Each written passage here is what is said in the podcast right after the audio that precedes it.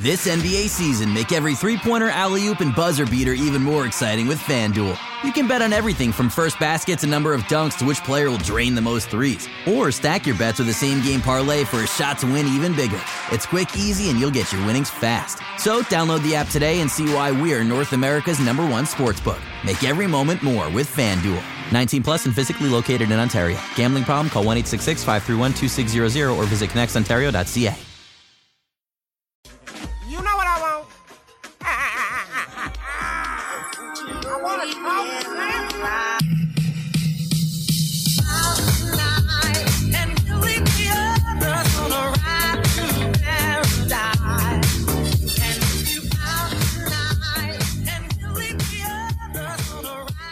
Hey, it's Samson Folk here to do a mailbag episode. A bunch of questions from listeners, viewers wondering about the Raptors offseason. So far, I did one at the top of the offseason, kind of getting, I guess we're in the middle more or less now. And uh, people have questions, and I have answers for some of these good answers, uh, more speculative answers for others, I suppose. So I hope you enjoy it. Let's get into it. There's a bunch of stuff in this one. So Evan Gualberto, Blake Murphy, and Charlie Bender all asked about how Otto Porter Jr. is going to be utilized on the Raptors, what that might look like. And so I'll take this opportunity to do kind of like a breakdown video on Otto Porter Jr. because I haven't done one for the channel yet. So there'll be some film, there'll be some talking points, some stats. Uh, strap in. So among wings and forwards, Otto Porter Jr. has an argument as the best offensive rebounder at his position since he's been in the league a handful of seasons above the 90th percentile in offensive rebounding rate, including last season. He's incredibly effective at being in motion as a screener, shooter, and hunting rebounding opportunities against smalls, spacing guys out to the three point line and then pulling them under the basket once the shot goes up. Finishing at the rim is the same. Most of his seasons are around 70%, and his reads of the floor as a cutter are tremendous. This is a guy who sees space and knows when it's his job to fill it.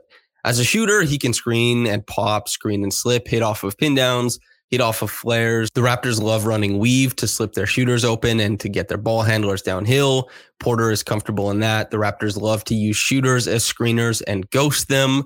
He's also comfortable doing that. A career 40% three point shooter. This is once the 3 and D archetype was firmly established in the NBA. Porter was one of the sexiest names coming forward.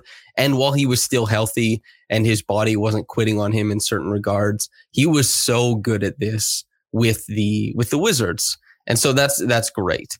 Last year he dipped a little bit in his catch and shoot numbers. He was at around 36%, but from 2016 to 2020, he didn't hit at lower than 40% and over that span hit 43% of his catch and shoot jumpers if you're thinking of the Raptors as a shooting team, what that looked like last year, yes, Gary and Fred did a lot of heavy lifting. OG, once he sorted out having a broken finger. Uh, but you also have to think about from the All Star break to the end of the season, where Fred and Gary both shot less than 30% from three. The shooting was in, it was poverty. It was in a terrible place. And Otto Porter Jr., as one of the more consistent shooters in the NBA over this span, since he's been in the league, really, just inserting him in as a screener, as a guy to kind of compound advantages, make good reads on the move, flash into space and space the floor. I think he's he's going to add so much there. He just enhances countless actions for the team and does it on high efficiency. And for a Raptors team that hunted more offensive rebounds last season because they lacked shooting prowess at many spots on the floor, having a guy who can keep his feet in both camps is the platonic ideal. He can screen for Fred, Pascal, Scottie, OG, and Gary. He can be positioned anywhere in set actions, which may free up more ball handling duties for, especially in the early season, OG Anunoby to try some things out because he won't, you don't have to position OG, the 40% three point shooter, in the, well, catch and shoot, right? You don't have to position him in the corner for the health of these set actions to provide spacing so that other people can succeed. You can put him in these actions now because Otto Porter Jr. can do a similar effect on the defense as far as spacing goes. And Otto will just fit in like that. And he can do it with mostly starter lineups, and he can also do it in the transitional lineups. The big question might be in the lineups where the Raptors were playing no point guards, uh, where Pascal was mostly on ball. Gary he was in every once in a while, but you're looking at mostly wing slash big lineups where the Raptors, that democratic rim protection that they went for last year, they were fantastic at it with those lineups. They throw a lot of bodies, a lot of length at guys, not very many attempts at the rim. And they got a lot of steals and a lot of blocks as well. And on the other side, they struggled immensely on offense, but that was buoyed by them grabbing about 40% of their own misses. Otto Porter Jr., as a shooter, as a really good offensive rebounder, and as a guy with size and length, projects to fit into those awkward, strange, but effective lineups really well too. And defensively, even though he's much more limited athletically now than he used to be, he's a big, long body on that end of the floor, which helps squeeze it, which complicates actions, crowds actions for the other team, even if he's not going to be stepping out on guys on switches like Pascal or Precious or OG or anything like that, despite being of a similar, I, I guess, size. He's he's a guy who moves well within the defense. I think he's been a smart defensive decision maker over the course of his career. Steal rates, block rates have always been high. He's always been opportunistic without earning too much on the side of gambling. And basically, if you don't overextend him as far as court coverage goes, which we'll see how Nick Nurse handles that. We'll see how Otto's body reacts to that. I think that he should be a positive on the defensive end. I mean, he just came from playing meaningful minutes on a championship team, and the Warriors when Steph Curry is the guy leading your team, of course, you'll be known as an offensive team, but the Warriors were really great defensively. And I don't think that Otto took anything away from them on that end. So, yeah, I think we just have to be mindful about his workload. And by we, I mean not me, but Nick Nurse and Alex McKechnie, the organization or whatever. Pay attention to how he's doing. He only played like 42 games the two years prior to last year. His, he's, he, he's been figuring out his body to this. And so, I think Nick Nurse, particularly in concert with the, the training staff and all that kind of stuff, they have to figure out how they're going to use him, what that looks like, because I think with his play, which I'm expecting to be very good, he'll probably be a fixture in a lot of Nick Nurse's favorite lineups. So you have to watch how much you use him, probably. Okay, Aiden Moss, Raptors underscore one two three four five, Doge Jesus, and the Matthew T asked about Malachi Flynn obviously because he's dropping 70 burgers and 50 plus point performances, pro-ams and, and the Drew League. I think that we as a collective, well, fan bases in general, don't really pay attention to how many guys are putting up those numbers of points. Uh, it happens all the time. But once it en- enters your sphere and you're like, oh, this guy did it, and I know this guy and he's on my team, let me look for indicators that this means better play is coming forward. And I think Malachi Flynn, watching some of those highlights and stuff like that, I don't see any difference in play style between that, some of his better games at the NBA level, and uh, when he was hitting shots in Summer League. That's what Malachi Flynn has mostly been doing in his best stretches at the NBA level. His NBA skills, when translating, are, I would say, average to above average guard defense, which is really important and somewhat underrated in the NBA, but also being able to shoot the ball. I happened last year to write this big piece about Malachi and how there was an opportunity to be seized before he got, you know, before they put him in the starting lineup in the midst of all of that craziness when they had nobody healthy and they were just grasping at straws for who to come off the bench. And he played well. And a lot of that was due to Pascal Siakam creating a lot of open looks, playing off of that, and also Malachi, I think, pushing the ball in transition, making good decisions in the open floor. In the half court, as a guy on ball, I don't think that there's been a bunch of stuff to make you say the Raptors are going to invest in him, that he's going to run a lot of their possessions. And this isn't to say that Malachi isn't NBA quality. When I wrote that piece last year, it wasn't that suddenly Malachi was better it was that suddenly there was an opportunity for him and he's an NBA level guard who when he had that opportunity he did well with it. If he gets opportunities this year, I expect him to do decent with it provided that it allows him to play within himself. What the Raptors have been doing basically, they took the best pick and roll guard in the draft, Malachi Flynn, and then they for 2 years haven't paired him with anybody who We'll set a good screen for him to give him clearance to come out over the top. Nobody who's a capable short roller to score out of if there's nobody else pressing and making the defense pay on the floor. The defense is just going to kind of insulate against that. Okay, you made the short roll pass. Now what happens? Is Khem Birch going to hit between 18 to 14 footers until we hemorrhage? I don't think so.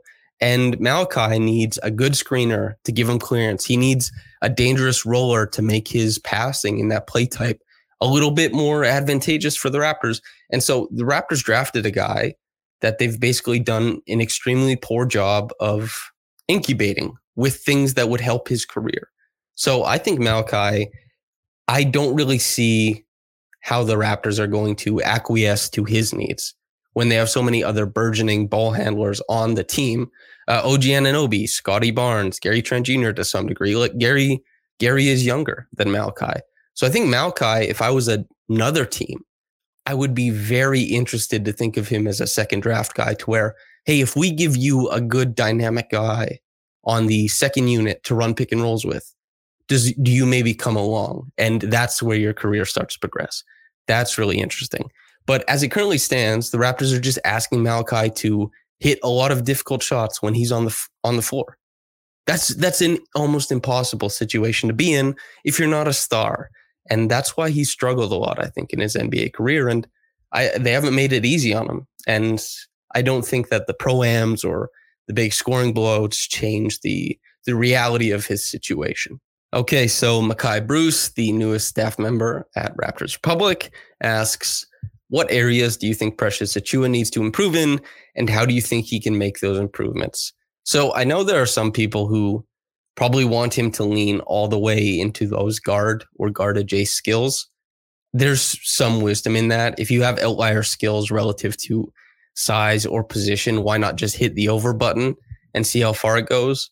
I think that the Raptors should be willing to give him some possessions where he's allowed to flourish or to attempt to flourish with guard skills, pull up skills, stuff like that during, over the course of the season. But I think you want Precious Achiuwa to start using his size to succeed in more big man adjacent situations. And that's putting more of a body on guys when you're the screener. That's finding the pacing to flash into space, to mirror drives as a cutter, dunker spot, or as a guy who's rolling to the basket, short rolling, whatever. This puts him in positions, if he can do those things, not only to get the easy, low hanging fruit buckets that other less skilled big men get, but it will also put him in positions where he can use his guard skills to dominate out of those places as as he scales up his usage in his career. When we look at the the series against the Philadelphia 76ers, can you just create this situation where Precious Achiuwa gets to attack advantageous closeouts repeatedly? Not really. We we see the ball skills and we say this looks good for Precious. i I'm curious where this goes, but he's showing more ball skills than typical centers because we think of him as a center because he's so damn good on defense and he plays this big, fantastic rim protector style on occasion. But he's not creating a lot off the dribble statically. This is a guy who needs advantages created for him. So that's not something you work on. That's just a guy attacking closeouts you work on your shoot your shooting to make closeouts more dangerous for the defense so that you get advantage closeouts so you can put the ball on the floor. But if Precious puts himself in positions where maybe he's really great at short rolling and finds space, what is the difference between in the series against the 76ers when Precious flashed middle against Joel Embiid in the zone and he caught the ball at 16, 17 feet and Joel has to step up and Precious beats him to the glass, like puts the dribble down, beats him to the rim. Or if Joel is stepping up at the to close out at the three point line and he beats him off the dribble there, anybody, right? If you short roll, you dictate that people step up. Or you you try and make a shot from there. Or guys step up, somebody fills behind them, and you make the read to the corner, maybe wherever, right? Maybe the guy peels off of the above the break to the corner and you fake to the corner and go above the break. Maybe it's Gary Trent Jr. Whatever it is, you have to be able to work comfortably in set actions as a big. Dems the breaks. That's how it works. And I think Precious needs a ton of work. Nick Nurse was talking about him in the offseason. He was just throwing a bunch of credit his way, he says he's figured something out. But Precious is a guy who offensively, I saw him work extremely well out of advantaged situations where he got to put where defenders were already compromised. Precious's combination of fluidity, athletic punch, and finally when he started finishing well at the rim proved too much. And that mixed with he was shooting the three ball great after the All-Star break. That all made him very dangerous, but it wasn't static like wing create from the 45 extended like we've seen from Pascal and like we've seen from OG at a much worse rate, obviously. But that is the way that Nick Nurse has kind of allowed for progression. He's just like isolate for quite a few guys at this point. Maybe Precious gets some of those, but I think Precious as a roller, Precious working on his pacing, his hands, his ability to. We see this with DeAndre Ayton. Makai, you wrote a great piece about DeAndre Ayton. He's not coming to the Raptors, but you know the thought was nice the best bigs prove that they're able to flash into space to provide support or be outright hubs like Embiid or Jokic, right? And Precious certainly what he looks like in six years or something, we'll see. But right now, if he wants to become a positive on offense, he has to start doing some of those low hanging fruit jobs that other bigs succeed at that will eventually make his outlier skills in other areas really, really pop. So I'm looking for more of the low hanging fruit big man stuff for him to to work on. And added onto that, B-ball thinking asks, my related thought is, do you feel Precious basically maintains his end of season level of play? If he does, is he a most improved player consideration? Have you seen someone so asymmetric in their development? You know, an example is figures out what are typically hard things before the easy things. And I think that he, so basically what I said to Kai, right, is that a lot of what Precious was doing well was because he was getting these advantageous closeouts, which he immediately will stop getting if he doesn't hit his three pointers, which means that it's very important for cold streaks to go to his, to be able to short roll, to be able to get buckets as a lob threat, to be able to set good screens to clear guys so you can create two on one scenarios in the pick and roll, stuff like that. You know, provide those advantages that don't require, eh, as you say, do the hard things before the easy things, find the easy things. I think that if Precious doesn't hit three pointers, he probably won't be able to keep up the same level of offense. But I think Precious will hit above 34% from three and that he'll draw closeouts and that'll be good. And defensively, I think he's going to get even better. I would not be surprised if Precious is the best defender on the Raptors next year. He's he's incredible on that end. He man, he blows my mind. Uh, if anybody, new watcher, new listener, just type probably type in Precious Achiuwa superstar or Precious Achiuwa defensive superstar. I did a deep dive on his defense back in January and all the reasons for why he's so incredible should come up. And that just became more and more proven over the course of the year. So, so I expect Precious to, I think, maintain his level of play mostly. I'm excited to see what types of steps he makes on offense, especially because he views himself as probably less of a big than most people do. But the way the Raptors play, it both pigeonholes him as a big in some respects because he's not going to be as good off the ball or sorry, on the ball as guys like Scottie or uh, Pascal or Fred. But also it's a, you know, a scheme that allows him to bring the ball up on occasion and is a little bit more fluid in the way that they switch and stuff like that. So we'll see. And yeah, asymmetrical he's definitely a very very interesting guy that he's only doing the hard things. Have i seen someone so asymmetrical in their development? Yeah I, am not really sure. Precious achiuwa is singular to me to kind of uh to analyze. I haven't seen a player like him before uh, Esfandiar Berahani asks, what is your favorite archetype to watch or which do you tend to watch the most?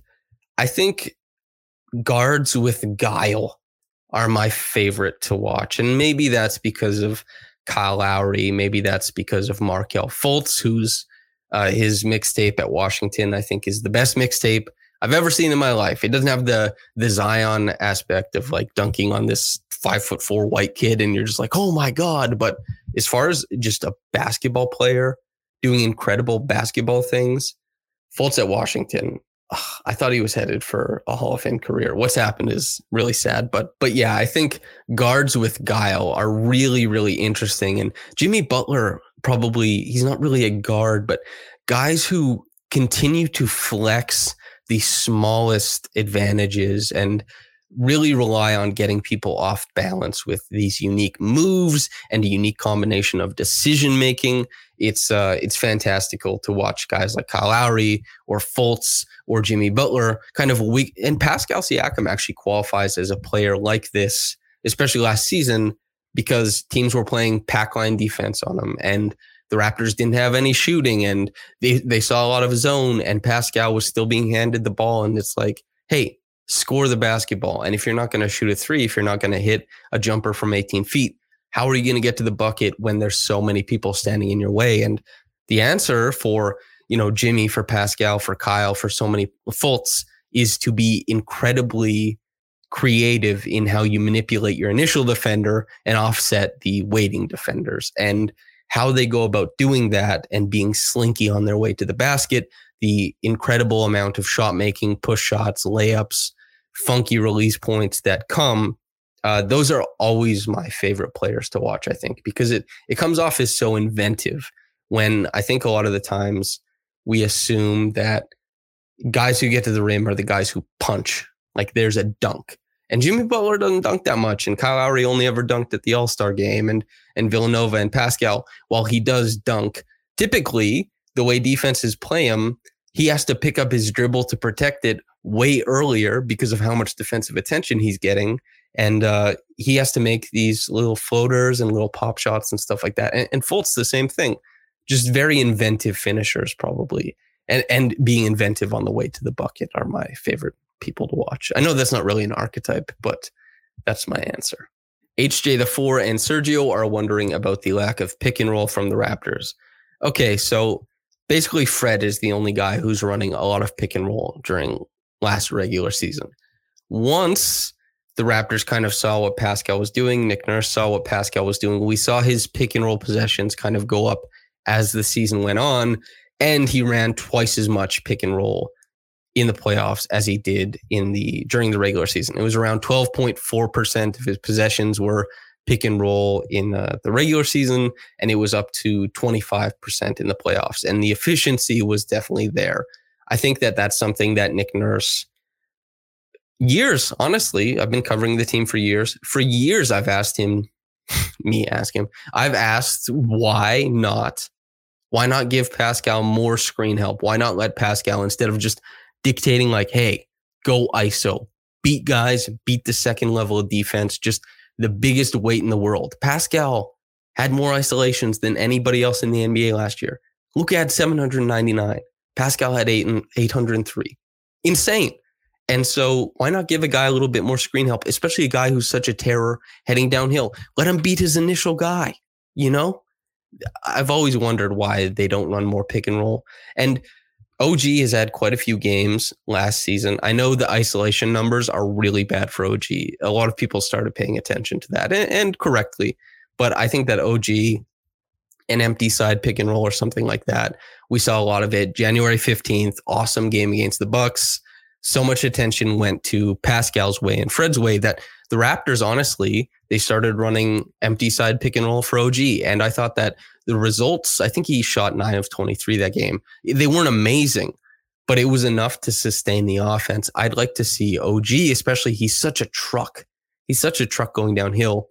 I'd be interested. And he makes great decisions passing on the move for the record. I'd be very interested to see what those possessions looked like if a little bit more went his way. I don't I didn't like the OG isolation possessions. I thought that it was I've explained what workout ball is before. I've explained that he looked like he had premeditated decisions in his head where he wanted to get to, and a lot of it just ended up being jumpers. Pick and roll allows him to get downhill, pick up his dribble with a bit of steam. It's a it's a much better play type for him, I think. And you know, Scottie Scottie is a guy who succeeds at basically anything and everything after a certain amount of possessions. His pick and roll usage, I hope, goes up because I'm just imagining a guy like that getting to a spot where the pop shot is there, but so is the lob. And you know how James Harden always had that like read and react lob slash floater thing with Clint Capela that was awesome. I mean, I wonder if Scottie could ever get to that point. It, it would be super, super fun. And yeah, so more pick and roll, I think is, I really hope the Raptors run more pick and roll. Maybe it doesn't jive with all the read and react that that Nick Nurse wants. But I think that the Raptors are leaving some meat on the table, meat on the bone. Sorry, food on the table, meat on the bone, as far as that goes, because the pick and roll is there's a reason other teams run it way more than the Raptors. There's a reason that it's one of the most successful plays in the history of the NBA. And uh, you know, maybe blind pig when it first came in, like the the throw ahead and the cut behind was blowing people's minds. I don't know. But the pick and roll has staying power for a reason. It creates an inherent advantage. And I think that the Raptors are ignoring advantages on offense when they aren't running it and are just asking guys to create out of isolation. So I hope we see, we see more of it next year. Amina Poco asks four questions or like a four part question. One, what archetype do you see Scottie morphing into over in the next few seasons? And how much will the Raptors offense dictate the answer? Two, if you were the coach, what current offense would you employ to most effectively build up Scottie's skill tree over the next few seasons? 3A, is there any worry that Scottie's scoring is developing at the expense of the feel slash passing? 3B, and if so, would you rather have Scottie the A scorer with B B passing feel or vice versa, Scottie with A passing feel and B scoring ability? Okay. So this is this is a really really good question. This is something that will largely affect how the Raptors succeed over the the coming years, how Scottie develops. Okay, what archetype? I talked about this with with Ben Pfeiffer. We did like 45 minutes on Scottie and and what he might grow into, and we were taking stabs at it in the dark. But uh, what I came the closest vision of it, and it's still foggy, is that this is a guy who's getting buckets in isolation. This was also the takeaway from my uh, my big piece on him when I went through all of his possessions. But a guy who's getting buckets in isolation while also simultaneously being a DHO hub, um, presumably in the future a, a post up hub. Even though he didn't succeed at, at the static post ups, that was something I was tracking this past season. Static post ups were bad. His east west movement really helps him get the edge on defenders and it kind of leans into more of his athletic abilities rather than just getting the ball kind of how OG overpowers guys with the static slam back. Uh, Scottie is a guy who overpowers while simultaneously changing the uh, the terms of engagement, like which position on the floor you have to meet him. He's switching hips and all that kind of stuff. Uh, yeah, a DHO hub, honestly, probably a post up hub to some degree. They can run actions out of maybe an elbow hub instead of a traditional post hub, and uh, a guy who's scoring in isolation. Honestly, uh, we we talked about and we're kicking around like, is there that Draymond Green aspect of he's short rolling and picking apart defenses while on the move? If he does that too, that's so so valuable, especially if Fred is on the team for a long time. Fred is a capable short roll passer, like getting guys the ball in the short roll much better than getting guys the traditional roll. And uh, yeah, that would be awesome. If I was the coach, what would I employ to most effectively build up Scottie's skill tree? Okay, I think that the Raptors currently have a lot of freedom in the offense to freestyle, to make reads in motion and stuff like that. And I think that's very good for Scottie. Uh, it's something that's in development for him. It's not something he's been tremendous at. I was often left wanting about how he was reading the second level of the defense as a primary, which I think is why his isolation numbers were so good, was because typically the second level of defense didn't care much about Scottie's isolations, and he succeeded being on an island with another guy trying to contend with him. Um, his connective passing was not as quick as I thought it was going to be uh, during the regular season. There were some misses he made, and honestly, the best passes he made were when he was in the open floor. That shouldn't that shouldn't surprise many people. But I think that I'm excited to to see him in more pick and roll as I just talked about there's quite a few different ways where Scottie coming downhill and making reads on the move, on the drive, really could manifest into some awesome, awesome plays. And more so than anybody else on the Raptors, Scottie delivers the easiest buckets a lot of the time relative to usage because Pascal is obviously that dude um, during the the regular season, during the playoffs, because he dictates so much attention from the defense. You have to create these easy buckets, but Scottie is a guy who's inventive. He's a way more inventive passer than Pascal. But of course, you're riding the line between what do you dictate from the defense? How easy does that make the reads? And then what is your passing skill within those reads? And Scottie's passing skill, I think, without a doubt, is the highest on the team. he could have very complex reads sitting in front of him. And I think he'll make the right read and be able to make the pass in that read such a high percentage of the time. And uh, so I think this offense gets him the ball in motion. A lot of the times he was just getting a touch on the weave before sliding off to somebody else and going to the dunker spot or to the weak side corner this year. But maybe more of those touches turn into dribbles and possessions where he can freestyle. I think that's good. It leaves it open to what he's succeeding at and what reads he can make. The pick and roll, as I said, will help. Is there any worry that Scottie's scoring is developing at the expense of the feel slash passing? No. Uh, this is probably just my philosophical idea of playmaking, but you to be the best playmaker, you have to threaten the defense as a scorer. Otherwise, you're going to you're going to be mitigated. And so the better Scottie's scoring is, honestly, the the better the the playmaking is going to be. And I guess that answers the A scorer with B passing feel or A passing feel and B scoring ability. I'd rather have A scorer with B passing feel because you know, it, Jayson Tatum is, we saw the limitations of his passing, of course, in the finals, but we also saw as the Celtics got to the finals that Jayson Tatum, despite having lower passing feel, is such an overwhelming presence on ball that he cripples defenses, even if he doesn't make the best passing read. He cripples defenses. He dictates so much attention. Pascal is similar. Uh, Pascal's a much better passer than Tatum, of course, but Pascal is a guy whose passing feel for his vision, all that kind of stuff, isn't the best in the world, but he still creates so many opportunities because teams just have to throw so much attention his way. So I'd rather have A score with B passing feel, I think. Uh, really great question. Uh, I've been thinking about it, I guess, for a little while, and this was a messy answer, but I hope that uh, there's some wisdom in it. Richard Earl asks, what type of excuse will Nick Nurse use when he overplays Fred and Pascal this year? Winning, honestly. Uh, many people, myself included, were kind of, you know, furrowing brows at the way that he used guys this year. Pascal obviously did not break down. What, whatever the, whatever Pascal is doing for his conditioning, oh my, he he might be the most well conditioned athlete in the NBA based on what was asked of him this year. And his his body didn't falter. Incredible. But Fred's did. And maybe it's a bit too big of a jump to say that it's a direct correlation between how many minutes Fred played and where his knee was at the end of the season and where it might be going forward. But, you know, it's anytime you ask Nick Nurse, it's about wins. It's not about development. It's not about, oh, yeah, we're just trying to get these guys here. It's just they want to win games. So, what would his excuse be? His excuse would be, I want to win games. And honestly, Nick Nurse, his coaching philosophy and his unwillingness to play the guys lower on the rung this past season, the, the Raptors did win more games because of it. Was it was it an N negative because of where Fred was? I guess possibly, but that would be his excuse for sure.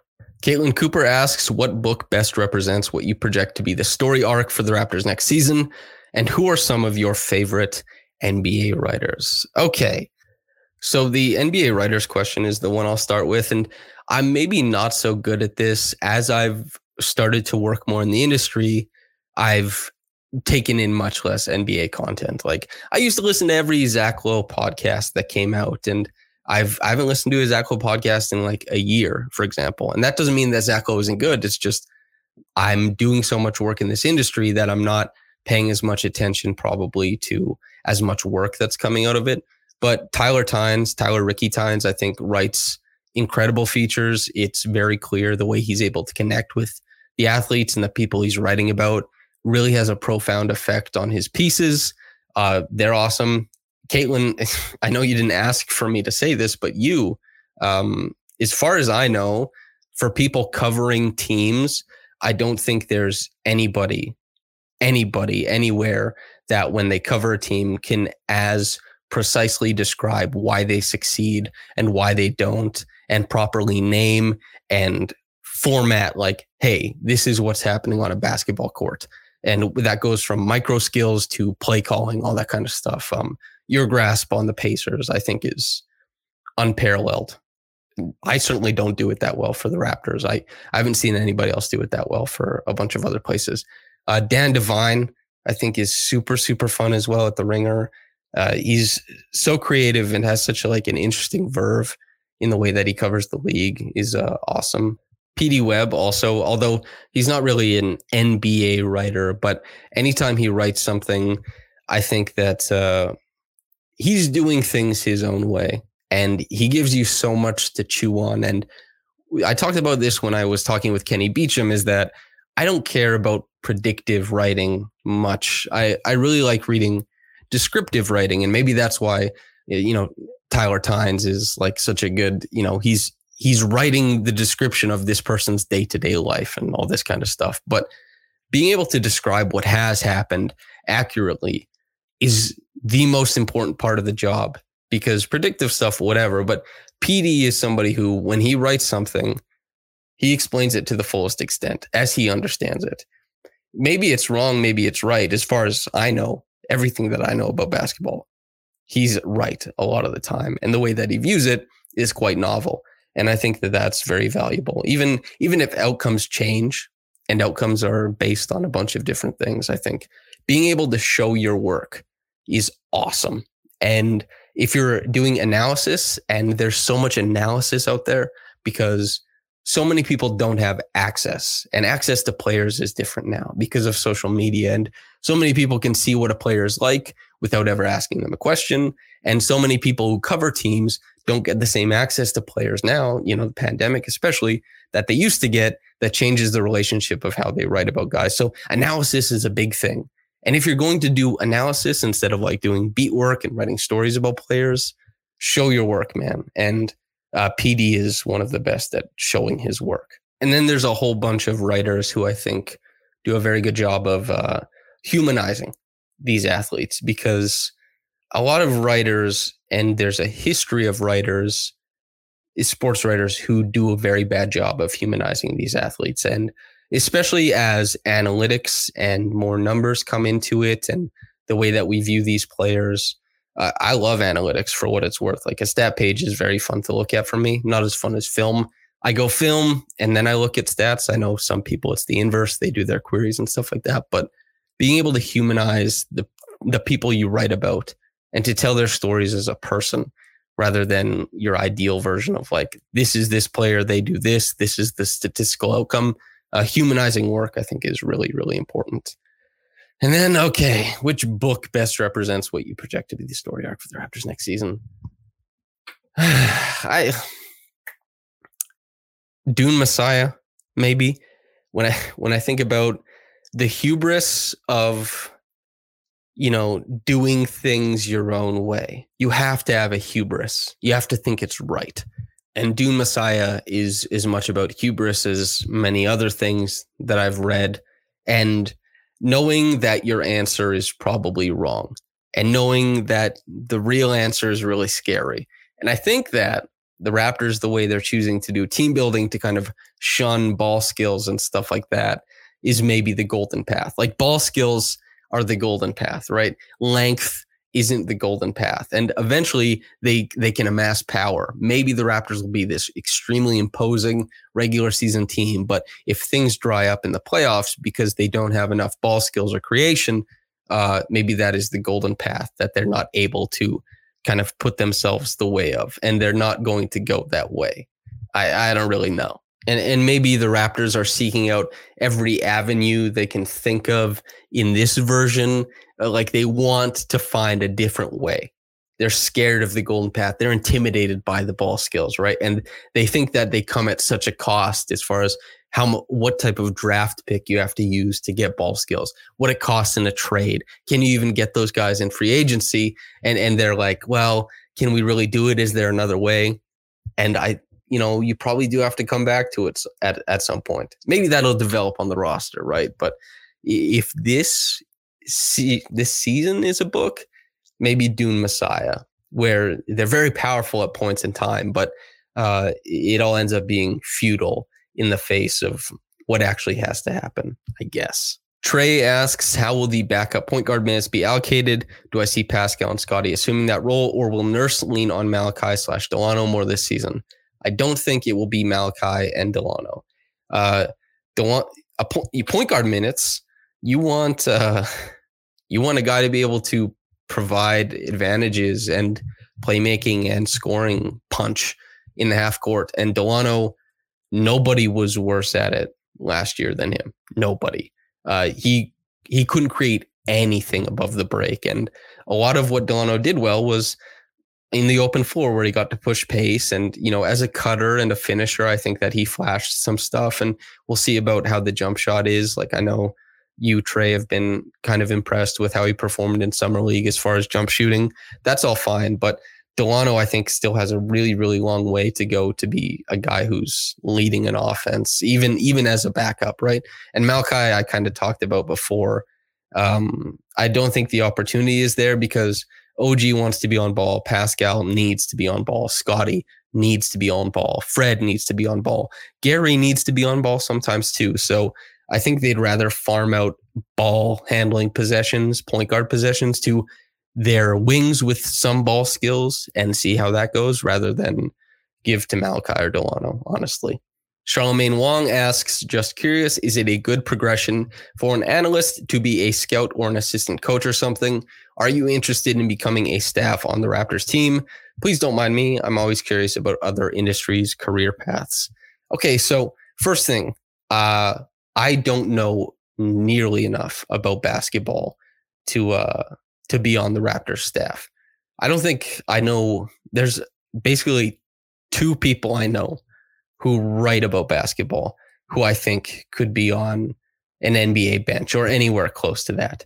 And presumably, if a, a beat reporter or anybody like that is kind of posturing as if they have like all these opportunities or something like that, I think they're probably aggrandizing the position they have ahead of them. Like maybe it's it's tough to be an NBA decision maker. And NBA beat writers are very well, analysts, in public analysts, beat writers, stuff like that, you're public facing. Your work is so digestible and it's also you know more about the team and you know more about all these situations than most people, but that does not that doesn't mean that uh, you know more than the the gap between people who work in basketball and the people who write about basketball sometimes can be staggering. And I like to think I'm a pretty good analyst. And that doesn't mean I'm missing things. It's just like Gibson Pyper, half court hoops. This is a guy who who can break down playbooks and stuff like that. This is a guy who, if you looked at what he wrote down as meaningful changes after the Boston and Golden State finals, the things he was seeing, the changes he saw that the teams were making, no, no analyst, none uh, covering these teams would come close. The stuff he is picking up, the the gap in knowledge, um, is quite vast, and that doesn't mean that we're missing things. It's just that you don't really know what to look for sometimes. You, what coaches, scouts, like a, a professional scout, an NBA scout who's not scouting for draft picks, but a guy who's scouting opposing teams what they're looking for is much more minute than what I'm trying to write about, or what many people who do what I do are trying to write about. And as somebody who I do more specific, like scout work, I guess, like what I'm talking about is, especially some of the the breaking it down stuff I do is more specific. People aren't super interested in that. It, it's it's alienating, I think, a little bit too. Um, not everybody wants to engage with it. They when you're writing and communicating basketball, I saw Daniel Kaluuya in an interview talk about special simple, which is being able to describe simple concepts in a special way or special concepts in a simple way, and then meeting those two in the middle that it's understood and you're communicating what's happening. That is what a writer is trying to do. Special simple. A coach is not trying to do special simple. A scout is not trying to do special simple. They're trying to be complex and very very thorough in writing out these reports like how you and they also have to be more mindful about being predictive you know as somebody who's an analyst like myself is i like to be able to watch a game and tell you what happened but if you want me to be predicting what happens between these two teams how things manifest the machinations of the ongoing game all the different matchups and stuff like that Uh, that's what coaches have to do. That's what you know NBA scouts have to do, and that's that's tough. So all that to say, it would be incredible for somebody who does what I do to end up on a an NBA bench. My God, that would be extremely impressive. Christian Koloko Enjoyer asks, stylistically slash tactically, what do you think is the most important thing for the Raptors to do differently next season to have success?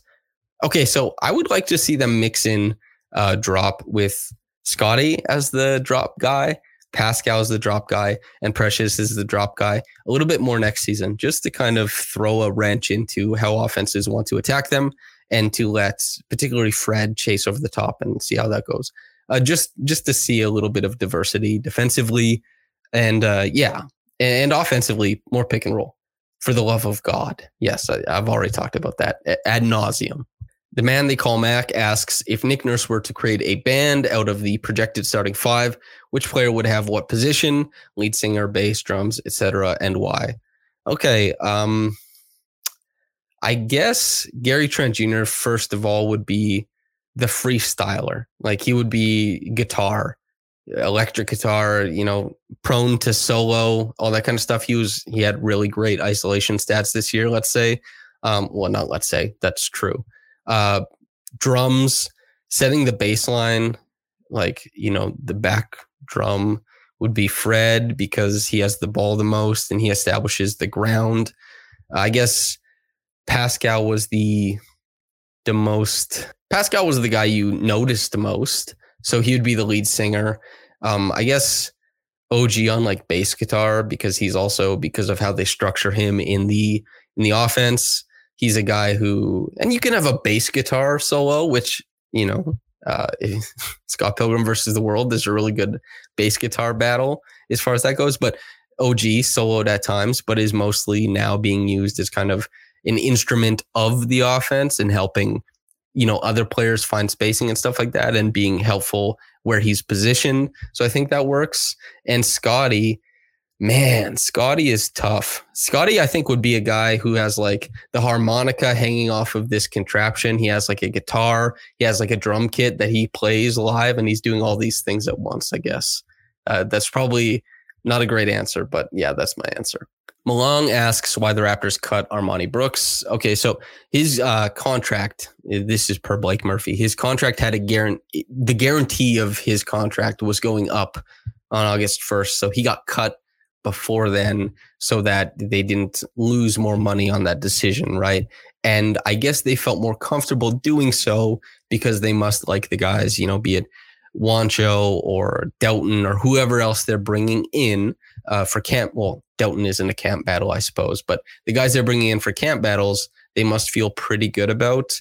And Armoni, as much as I liked a lot of what he did last year, and it looked like he had the potential to do more, especially since his three point shooting had been much better in other places. The fact that he shot 28% from three on a team that was desperately looking for guys to space the floor and he didn't step into that role, that probably really affected how they viewed him going forward. And as far as a guy who's going to handle the rock and make decisions with the ball in hand, I don't think he delivered on anything as far as that goes. So they're probably looking at him mostly as a shooter and a defender. And, you know, there were some good things he did on defense, but I don't think he held up his end of the bargain on either side uh, to make them, I guess, not worry about saving money, which is unfortunate you wish a guy could come in and do the camp battle and everything, but we'll see where his uh, career goes from here. This My New Era asks Is there hope for a pathway for Gary Trent Jr. becoming a more sturdy defender and consistently accessing a high level of scoring as a Raptor long term at all?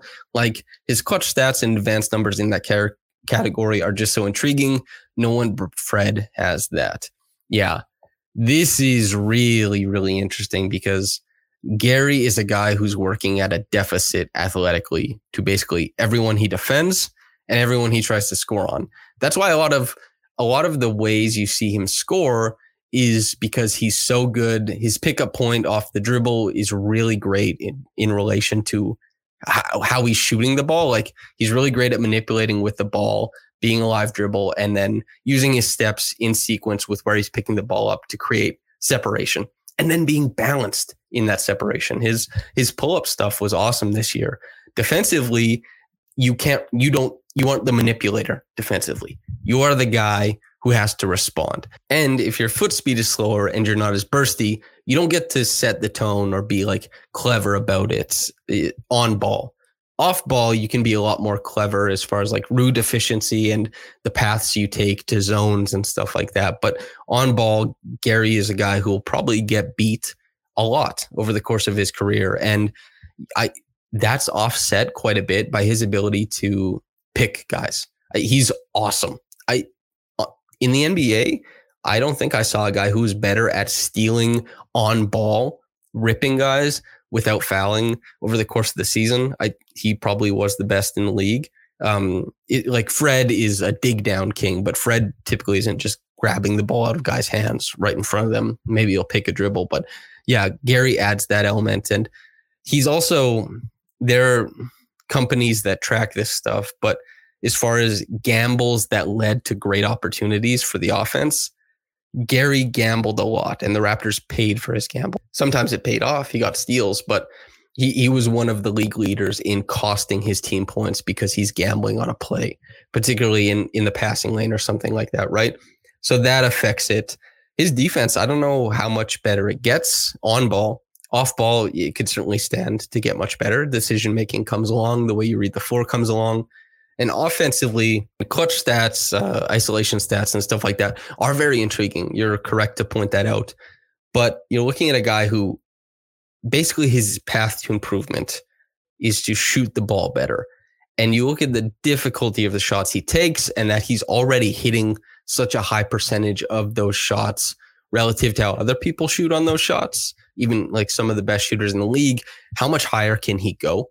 Right. This is what I talked about with Zarar before the start of last season, the feast or famine thing with him is that he takes tough shots and he doesn't get to the rim. He he doesn't get any easy shots. So there has to be significant craft added to getting to the free throw line, getting guys off their feet, getting the easy looks at the line, you know, drawing fouls and stuff like that, or more manipulation off the dribble to where he can get steps on guys. But even then, you know, finishing at the rim, getting to the rim are both so poor relative to other guys who have the ball as much as he does that you wonder how he projects and how he keeps on improving on offense outside of just shooting the ball better. And he's already a great shooter. That's what makes it really tough. Um, I, I, definitely won't turn my nose up at the idea of him uh, becoming one of the best shooters in the NBA. He's had stretches where he was, all it has to do is just kind of stagnate and that's you know the stretch or stabilize i should say. And then the stretch is the shooter and the shooter's not having a stretch. It's just he's that level of shooter. He's shown he can get there. Will it stay? I'd say probably not but i i wouldn't i wouldn't rule it out HJ the four and Charlie Bender are wondering about the starting five with some ponderings about who fits best and where Gary Trent Jr. fits into the future. So I would expect probably um, Precious to come off of the bench to start the season. That that would be my expectation. Uh, the Pascal slash OG at slash Scottie at the five, depending on matchup, they'll assume different roles in the defense, but they're all pretty switchable, especially um, Pascal and OG to some degree. If if Scottie keeps on improving in his on ball and off ball stuff, then they all become more uh, switchable but uh, yeah, I'd expect Gary on the in the starting lineup to start. He's such a wonderful like his shooting adds a lot to the offense, and I, I think it's very important. And uh, he's also a guy who his catch and shoot stuff is important to his game. He's not just a creator for himself off the dribble, these incredibly difficult shots, but he's a guy who he needs to be next to good players so that he gets more opportunities to flash his jumper. And that comes way more with the starting lineup than it would if he was just a gunner coming off of the bench in a six man role. There's as much as Gary Trent Jr. might profile in some people's minds as like maybe he'll end up scoring 25 per game or something like that. He still needs guys to give him the ball in advantageous positions a lot. It's not like he's taking everything from scratch. Uh, although he did do very well at that last year, he still has a bunch of other stuff going on. And Precious, I think, offensively was a bad player last year. I, I think there's so many interesting things going on with his offense that we'll see. It maybe he's a, a good offensive player by next year, but he's a guy who his offense has come and gone in some ways and is dependent on certain things happening on the floor that if you feel like you can make those things happen, then he gets more playing time. If you feel like he has to play this certain defensive matchup, then he gets more playing time and that kind of stuff. And would it wouldn't surprise me the way that Precious has been improving that he comes in and takes it at some point, especially if the three point shot is real, right? If Precious is a guy who's hitting above the break threes, it changes the complexion of how other teams have to guard him. And that changes the spacing for the guys on ball like Scottie and Pascal, who aren't typically great pull up shooters, especially from downtown. So that stuff happening could change how all this shakes out. But as it currently stands, I think that it's GTJ in the starting lineup and Precious off the bench, which Precious could start on some teams. You know, it's a it's cool to have a player projected to be that good as the sixth man. Nanobot001 asks who will play more games this year, OG or Fred? I'm gonna go OG. OG, I haven't noticed in any of his injuries the load aspect, right? Like he he hurts his right hip now his left knee is hurt. I haven't seen anything like that. None of them seem to be related. And so much of what he's been injured with is just terrible luck. He broke his finger, played with it for what, like two months, and then got it work and then started playing on it again and then got it looked after and then came back and all that kind of stuff. But he gets poked in the eye. He got appendicitis. A lot of the missed games over his career have just been this stupid, dumb luck. He, he missed games because he got poked in the eye twice and is there some chaos to the way that he has his body on the floor? At some point, you have to say the correlation isn't what types of injuries. It's just that this guy puts his body in trouble and has these responses to it. I think you can at some point. I'm not willing to say that yet. I'm thinking he's going to have a healthy year. And Fred maybe will be load managed to some degree uh, this year as well, just to make sure that that knee's all right. So I'm going to say OG uh, as far as that goes. Virtual fan in Jurassic Park asks, Where's OG Anunoby? Is he okay? I don't know where he is, but I'm sure he's okay. as, as far as that goes. Lurking Raptors fan asks, Which Raptor benefited most from Nick's extended minutes extravaganza? Awesome question. It was definitely Pascal. If Nick Nurse doesn't lean on Pascal as hard as he did, he probably doesn't make All NBA. And if you ask Pascal about it, I mean, people asked him about it during the year. Pascal never turned his nose up at the uh, the amount of minutes that he was playing or anything like that. He he just said that yeah, we're getting minutes, we want to win. So and Pascal's body held up. So the negative effects that other players felt, uh, Pascal didn't. But he also assumed the rewards like an all NBA position because he just played the most minutes eh, per game in the NBA. He was like 39 minutes per game. He had the most closeouts in the NBA. He had the most isolations in the NBA.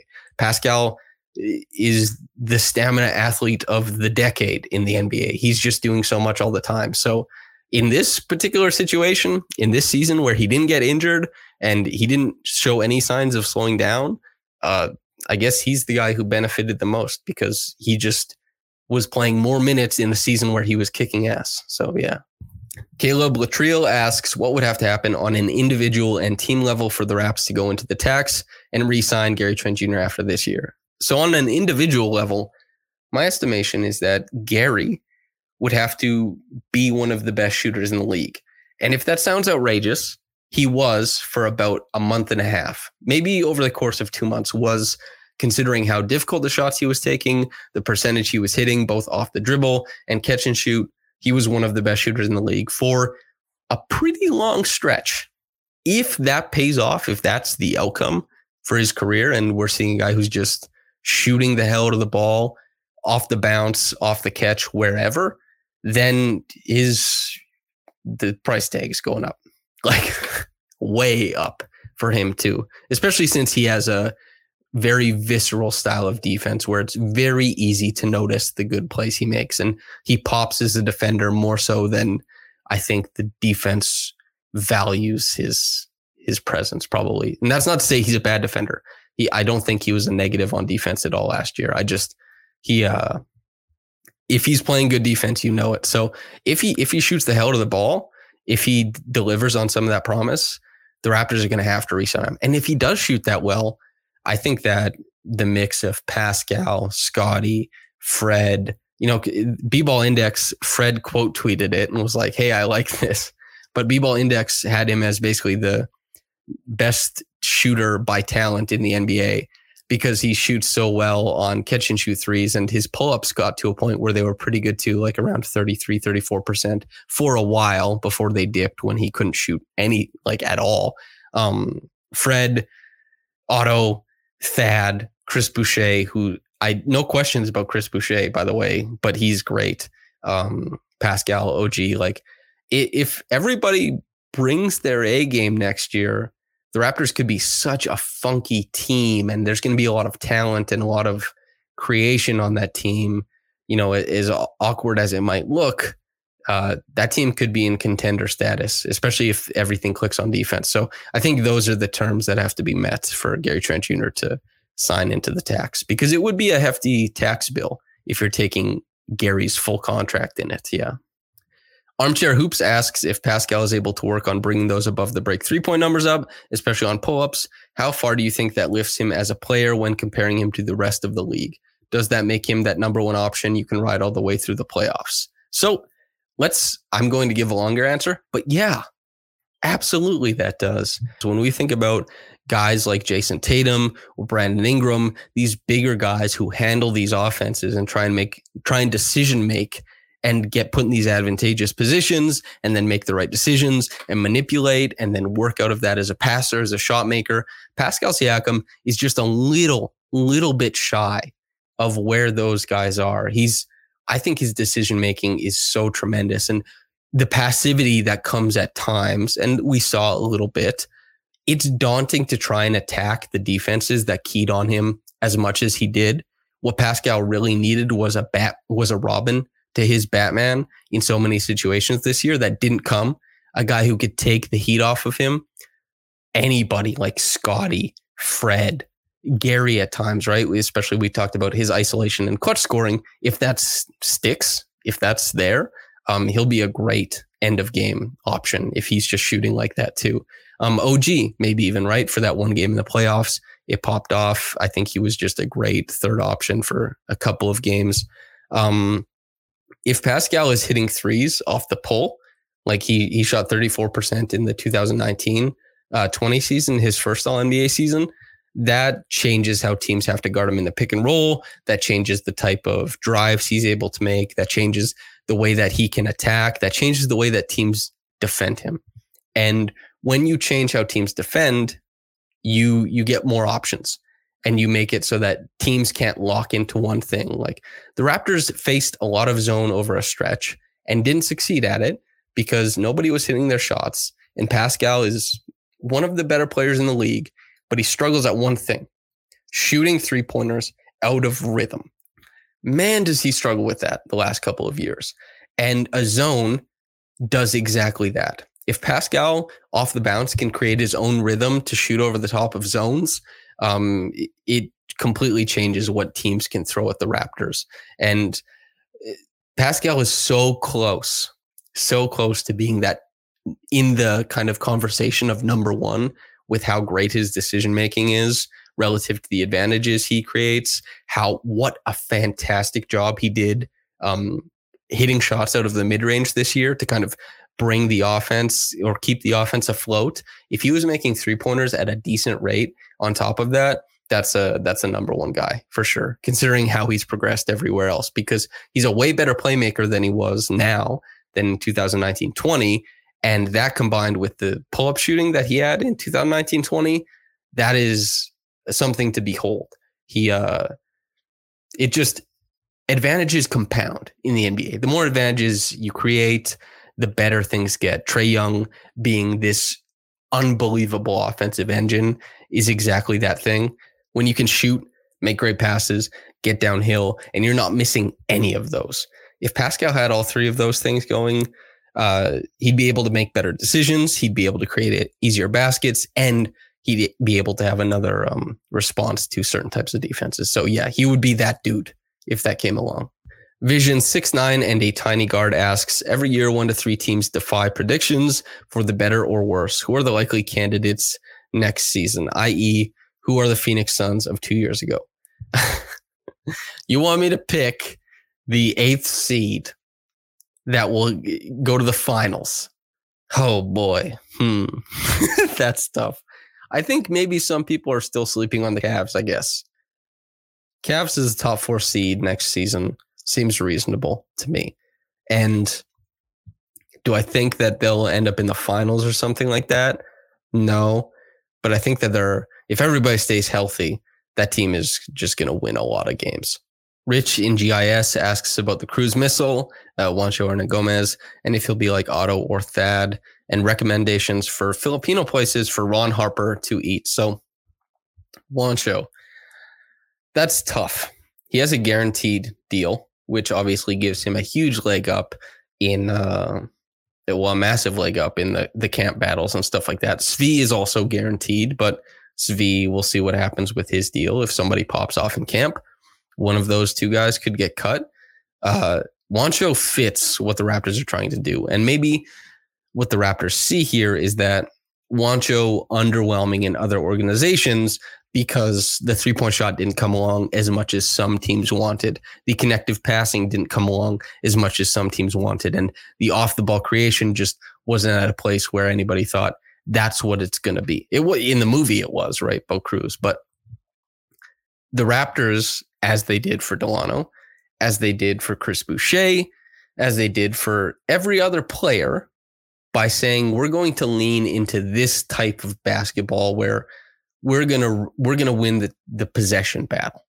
You don't have to be as clean on defense because if you get beat, just peel off to this guy and we'll rotate behind you and this is the type of defense we play and your length makes this better than your mistake took away from us, right? Something like that. And offensively, it's like, hey, we're going to bet on you hitting your corner threes. Maybe you are able to take the step out above the break, hit threes from there. Your connective passing. We create bigger passing windows because we have longer guys cutting to the rim and we're a little bit more active, that kind of stuff. And then you're bigger, so you have more propensity and more potential as an offensive rebounder. Maybe they think they can paper over the weaknesses of his game with scheme and that would be the selling point. He ha- he isn't a super exciting player, but he does fit what the Raptors currently are trying to do, and that's a little bit exciting, I think. Gabe underscore hoops asks. Last year, everyone expected that the D would be one of the best in the league, but for lots of the season, their O was better than the D. They finished strong and they have a lot of continuity. Do you think they will be a top five D on the season? Will it translate to postseason? Oh, yeah this is this is the question. Maybe. Like I was a person who thought that their offense would be better than their defense last year.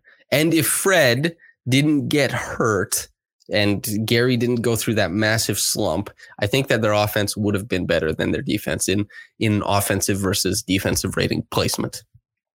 I was not big on their defense headed into last season. I thought that it was going to be mistake prone I thought that they were going to underperform their defensive talent, and they did for long pockets of the season. And it got much better at the end, though.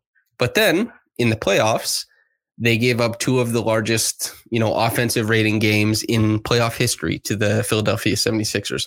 Is that because Joel Embiid posed too big a problem for them to solve? And then everything kind of buckled from there. And especially Tyrese Maxey having these incredible games off of that, maybe. And then James Harden, even though James Harden isn't, well, last year wasn't what he used to be as far as a guy, a shot maker and a guy who creates for others, he's still all NBA level and he can still cripple a, defense. So they were looking at a team that really had a lot of talent, but also the Raptors the weak link idea right on defense is that you can't have a weak link and the 76ers kept finding weak links and it often looked like an injured Fred Van VanVleet or eh, Gary Trent Jr. mostly at the point of attack. That is something that the Raptors will always have to worry about. And the ask, the physical toll of their defense over the course of the regular season, I expect lapses. I hope that their defense is, or sorry, I hope that their offense is better next year to cover up for it more often but I a top five throughout the whole season, I think is a big ask. Will it translate to the postseason? better than last year, I think. But I don't know if it'll be as potent because you can create these stopping points where superstars kind of bend and break your defense that in the in the regular season teams don't pay attention that often. They'll pay attention in the postseason. B-ball thinking asks non-Raptors question: Which team do you think will make the playoffs first? The Magic or OKC or Detroit? Loads of young talent will have lots of growing pains to work through. I wonder who will get things to sync and get into a series first. I would say OKC because they have Shai, and among the Magic, OKC and Detroit, uh, Shai is the best player by a wide margin. Shai, free Shai, put him on a team where he can shine. Honestly, but they're in the West, and OKC seems to have no designs on playing meaningful basketball for some time the Magic, I think, would be my pick. Uh, Detroit will be in the playoffs eventually too. I think the combination of uh, Duren, Ivey, and Cade, along with like Saddiq Bey, uh, Bagley will probably be interesting in Detroit once again. All that kind of stuff is fun. Killian Hayes, please turn your career around, man. You just you gotta start doing more. I'd pick the Magic though. Franz uh, Wagner, not to get into the Franz versus Scottie talk, but Franz is awesome. Uh, I wrote about him back in 2021, actually, and I was just so impressed by how he moved on the court with and without the ball. He's super dynamic. Uh, he's awesome. Wendell Carter Jr. is awesome. Fultz is awesome. Uh, Paolo Banchero looks incredibly imposing, not just for the college players he played against, but for the the NBA players he will play against. He he looked awesome, rapid, with his with his uh, combos and stuff like that too. He just that team looks like it's going to do something. I wouldn't be surprised if if they kind of sneak in this year actually. Uh, and and Suggs Suggs, I hope something comes around as far as the the finishing at the rim or the the three point shooting because he just needs like a swing skill and then everything starts to make sense for his game. So yeah, I would go Magic for sure. Cat and Bird asks Steph Curry is very obviously the Legolas of the NBA, an elite archer. And when you consider the absurd depth perception and trajectory mapping and hand eye coordination, who is the Aragorn, Boromir, Gimli, Gandalf the Grey, the White, Galadriel, Gollum? Okay. This is an awesome question. Very good. I, I would go with Giannis as Aragorn he's the the he's not he's a Greek myth, right? Like that's you have to make that line. But if you're going to do other types of mythology, other types of you know an allegorical comparison, uh, Aragorn is a really good one because Aragorn loves his woman, and you know that's a big part of his story. Giannis loves his woman. That's a big part of his story, and they're both just so good at what they do. Um, the classic idea of a good man, I think they both have a lot of the traits that um, are often portrayed as a good man in media and in books and all that kind of stuff, literature, I should say. So I think Giannis as Aragorn, and both are so good at what they do. So yeah, uh, Gandalf the Grey and White, I'll combine them into LeBron, uh, just because he's a, a, seminal figure in the NBA, the same way that Gandalf is sent by Ea to you know influence Middle Earth and all that kind of stuff, and because LeBron in his career has done the the renaissance, the rebirth, the renewal by going to different places and winning, succeeding. And uh, because when we think of Gandalf, we think of him kind of picking hobbits out of places and taking them uh, to get the bag. uh, and uh, LeBron kind of plucks role players and takes them around with him as well. So I guess that would be my answer for Gandalf, gray slash white. Boromir, I guess I would go with uh, I'd go with KD because they're both renowned for their skills, but maybe undeservedly known for a betrayal. Maybe uh, I think that one would be as close as I could get there. You can approach it from a lot of different ideas to make comparisons, of course. Um, Galadriel is really tough, but I guess um, uh, Dame Lillard maybe because uh, Galadriel resists the power of the ring and like like ring chasing maybe for Dame Lord, and they both decide to get it out the mud instead. loyalty, I guess. She's tough. Dame is probably an unsatisfactory answer, but uh, yeah, that would be my answer for that. And then, um, hmm, Pat Bev seems like Gollum to me, just because of his antagonistic behavior towards so many people seems to spur them on to greater accomplishments, I guess. So that would be my answer for that. I guess that would be my final answer for the mailbag as well. So if you're just kicking around like an hour and a half into this, thank you for tuning in. I really do appreciate it. When I first started out doing these, you know, it's hard to get people to care about what you say when you're new on the scene and they don't have like this they can't look at a background of your opinions and say, oh, this guy knows what he's talking about. But I've gotten to a point where so many people ask questions and I really, I really appreciate that, you know, you people listen and you value what I say. So thanks for tuning in. Uh, that's it though. Uh, y'all be easy. I'll see you.